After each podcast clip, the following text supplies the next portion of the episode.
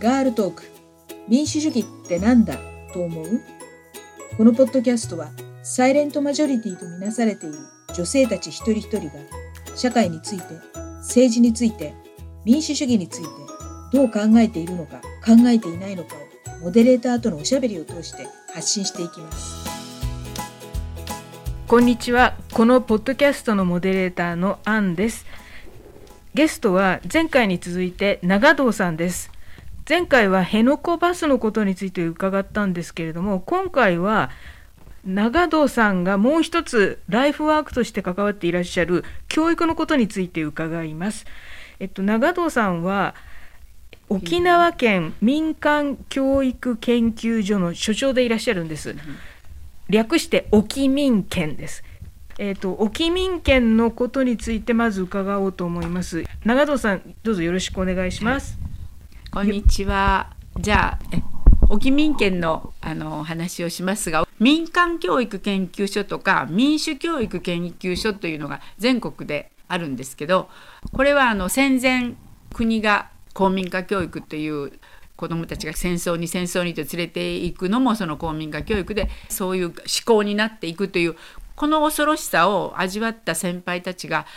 もう国の言う通りの教育をそのままやってるとどういう教育になるかわからないから自分たちが考えて子どもたちが何が必要かっていう勉強しようということで、まあ、全国津々浦々組合も中心になりながらあのこういう民間教育研究所っていうのを作ってきました。で沖縄も1995年ぐらいにあの先輩たちが、まあ、私も言いましたけど協議して沖縄県民間教育研究所っていうのをあの作ろうということで今今までになってます。そうするとこの沖民権が民間サークルとしていろいろな課題について考えたり調査したりとかしてるんですか？そうですね。沖民権はもう一つの仕事としてあの各教科のあのサークルが全国でつながっている。例えば私なんかは生活指導のあのサークルがあってそういうサークルがたくさんあるんですね。性教性教育のサークルとか数学教育のサークルとか歴歴史教育協議会という歴史の先生たちが集まる社会科の先生たちが集まるサークル。これをまあまとめるっていうか沖縄で例えば大きな集会を開く時に研究所も一緒になってそのサークルの先生たちと大きな集会をやるという時にちょっとまあ中心になるというかそういう役割もしています。沖民県が取りまとめているのは沖縄県内のサークルそうですですね。はい。で教育と愛国ってじゃあご覧になりました？あはいもちろんあの見ました。で平井光子さんとはこういう民間教育研究所とか、まあ、歴史教育協議会を歴教協に入ってらっしゃるので、まあ、そういう意味ではつながっていました。平井さんの講演会を9月の23日だったかな？ちょうどなんかなんかズームでですか？いえ対面でやりたいって言って2日ぐらい前で辺野古まで行ってその会もうすごいですよ。バイタリティ。はい。一緒に楽しくやりました。じゃあそうやって全国にあるこういう民間教育研究所、っていうのは、まあ、つながりがあるわけですよね。ね。全国の研究所が研究所としてどんなことをみんなでやれやれるかやってるのかっていう交流会っていうのがこの前金沢であってですね。金沢は石川県民教育文化センターっていう名前で研究所をやってるんですけど、民間の公的機関じゃ,、じゃないです。はい。であの金沢では金森先生って大変有名な先生がいらっしゃって、まあ亡くなられたんだけど、この先生が非常に力を入れて作られて、それを後継ぎをしてが頑張っていらっしゃるあの研究会があったり、まあ一番中央はあの民主教育研究所という中央の研究所が東京にもあったり。そういう人たちがみんな集まってあのいろいろ自分がやってること話をしました。話し合いました。若い先生方とかも参加してらっしゃるんですあそうですね。それが一番課題であの前はサークル非常にあの活発で何千人って中央で例えば全国生活指導全政権っていうサークルに私は毎年行ってたんですけどもう3,000人とかねもう子供を連れて行くとその保育園とか幼あの学童とか作ってくれたりしてすごい盛況だったんだけど今はやっぱり非常にこの教育が閉塞してきてそう先生たちが自主的に学校で授業ができなくなってるっていう煽りで若い人たちが自分たちでサークルを作り上げていくっていうことはしなくなっているっていうのは現実ありますね。えっとその先生方のはい、ブラックロードうんについては時々話題が出てくるんですけれども、沖縄も同じだけど全国も同じですね。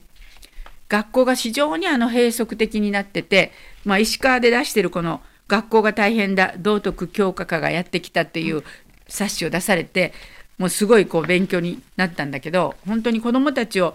ピンシャンっていうか座る座る形もそれから物言う形も全部形決めていくっていうのが道徳で学校に行った一日がもう形が決まってるっていうか座り方から手の上げ方から喋り方から全部形が決まっていくというのは子どもたちはものすごく苦しいだからそういうことをなんでしなきゃいけないけないのかでリタイアする子どもたちがいっぱいいて自分はそんな言われたことしかできないような学校は行きたくないってはっきり言ってる子どもたちがもういているんですね全国に。本当に学校は自分を固めてしまう自分が自分ではなくなってしまうっていうことをはっきり言ってましたね。その閉塞感があるっていうふうにおっしゃるんですけど、うんその子どもたちだけじゃなくて先生が閉塞感を感じてるっていうことなんですかね？はい、これもねあの安倍さんがやったんですけど安倍首相の時にあの教育基本法のあの改悪をやっ改悪改悪ですね、今までは教育委員会というのは独立した機関で政治家が圧力かけちゃいけない県の市長だからで知事だからって言って教育委員会に入り込んでこうせいああせいっていうことはやっちゃいけないっていう法律だったんですけどそれはそれを生前の反省からそうそうそういうなってあの独立した機関ということであの教育委員会はあったんですが安倍首相とか保守的な考えの市長なんかがなんで教育を自分たち声出しちゃいけないのかって自分たちは選ばれたんだから教育に声出して口出していいんだっていうようなことをすごく言う主張して特に維新のあの橋本さんなんかはもう絶対これを変えないといけないということで大阪から変えていったんですよねあれ。で結局は教育本法を改悪して教育委員会にその市長の声も入るようになってそれとプラス先生たちを人事降下して給料を校長が評価するとかいうそれとチーム学校っていう名前が今ああるんですけど、教育委員会が校長に言ったことをどうやらせるかこのチームで。つまり自分た上位形のそう自分たちがこういう子どもたちとこういうふうな授業をしたいとかこういう学校にしたいとかいうことは一切なくて教育委員会から校長に降りてきたものを教師にどうやらせるかっていうその目標は決められててあとやらせる。どう効率よくやらせるか。どう子どもたちに効率よく伝えるか。こういうことだけを教師にさせるように、まあ、なってしまった市長とか知事とかが声出す入れることで学校がどんどんどんどんこの上位形のそういう形がもう明らかになってきたというかもうチーム学校みたいな。だから先生たちは職員会議で校長にこうしますって言われた時にこれおかしいですよって言えなくなってしまってるもう言ったら大変 じゃあもう政治がどんどん教育に入り込んできて子どもたちはもう振り回されっぱなしって感じですね。そうですねだからこれに並行して不登校が年々どんどん増えていくっていう学校に行きたくない子がどんどん増えていくっていう状態は続いてる。学力テストの話が出たんですけど、はい。学力テストっていうのはその全国で同じテストしてはい。各県でどれぐらい点数取れたのかっていそうあ何年からその学力テストこの学力テストはねえーっと2007年。2007年に安倍政権が始めたんだ第一次安倍政権の時ですね、はい、第一次安倍政権の時で、それで沖縄は2013年まではもう小中とも再開がずっと続いてて突然2014年に24位に小学校が上がったんですよ。はい。244548都道府県。24位に上がったんですよ。まあその時の新聞はすごかったですよ。もう今取ってるけど今出せないけど。24位沖縄県。小学生24位中学校は今でもゼロであの最下位ですけどね、まあ、そういうふうに24位に上がったことがこれが何なのかっていうことを私たち研究所があの調査しした大きな調査だったんですけど、はい。補修実態調査から見えてきた全国学力テスト対策の実態という、はい。まあ私たちだけでは難しいということでアンケートも取ろうと。2014 14年ね。年に上がったという、ことなので、そのアンケートを取り始めて、2014年にはい、24位に上がったのはなぜか。ということであの県内の小学小学校小学校でですねこれは。小学校だけにはい、小学校にあの配布しました。はい。でこれえーこの出張査の主体がえっと沖競争那覇支部組合ね、はい。組合沖縄県民間教育研究所と沖縄大学のあの教教育研究会みたいなのがあってそこと3つ一緒になって調査。調査に入りました。はい。はい、それがでまあそれで分かったのが？それが分かったのが子どもたちに隙間なく補習をさせてると。この過去問というこの問題集をテスト練習補習テストいっぱいあのさせられてて。隙間なくっていうのはもう休み時間もなしってことですね。そうですね。休み時間が隙間なく。つまりトイレに行く以外はさせるみたいな。給食の時間もえーっと給食の準備時間はい。っていうのもやってるしと清掃時間も早く終わったらやるとか、うん。朝の時間はもちろん、うん。朝の時間来たらすぐ書かせるとか。つまり8時半から始まっても8時15分からはテストをややるということで15分までに来させるとか、うん。学校によってはね。で一番多いのはもう放課後。あの一人の子が放課後は先生僕たちの遊び時間だから遊び時間くれって言ったら補習する権利は先生にあるとか言ってそれを却下したことにすごい怒って運動場いっぱいにクソ勉強みたいに書いてもう書いてぜもう心がもうもう傷んでる。自分たちがやりたいことが全くできない。もう放課後もこんなに補習を行う学校が、まあ、ずっと調べたら結局放課後のこの時間が一番多かったんですけど残して100点取るまで返さないとか。だ過酷ですね、それは子供にだけどそのテストの準備もする先生にとっても過酷ですよね。もう過酷ですね。で何にも楽しくないですよこれはね。基本は。それなのにこれをしなきゃいけないノルマ。そして子どもたちはさせられるノルマもう学校行ったらテストしなきゃいけないもう行くのやめようかなっていうで子供がなんで学校行かないのか親も分からなかったけどうなされたりしてるのを見てこれはなんかおかしいなって無理やり生かさんでおこうっていうようなお母さんももう出てきてるっていうかそういう話もあってもう学校全体がこう陰鬱なこう雰囲気が漂うっていうかそういう状況が続いてると思う。で見直しはされてはいるけどねちょっとは。論文に一人の先生が書かれたんですよ。医師医師が。過去問病とは何かって。最近